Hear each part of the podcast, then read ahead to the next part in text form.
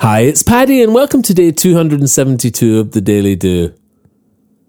Your life is one big cake of possibilities, and you choose what's going in. Whatever is in your recipe is also in the eating. What we give attention to are the ingredients of the life we live, so focus on what inspires you to give your life that lift. What we put into our lives' recipe is no doubt what comes out. Pick up what you would like to taste and put your troubles down. I've written journals for quite some years and can use them now to tell the patterns of fulfillment and with what I'd filled myself.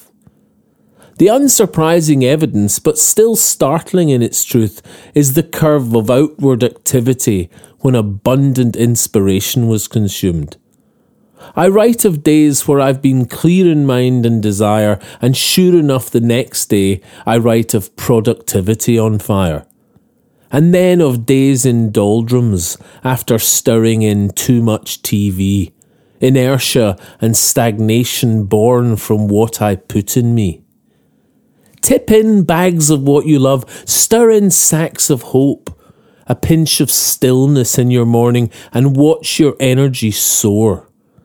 A firm decision not to add what you know will spoil you bakes the cake you chose to make, and you make more of what tastes good.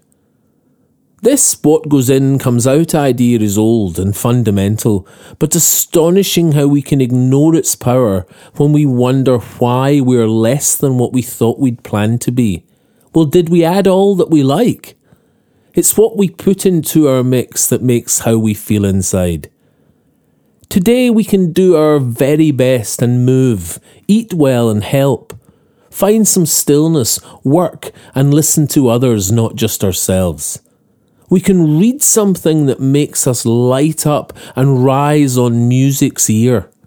And these ingredients bake a life that's light and full of air. What we give attention to is the recipe of the life we live. So focus on what inspires you to give your life that lift. If you enjoy the Daily Do, please share it with your friends.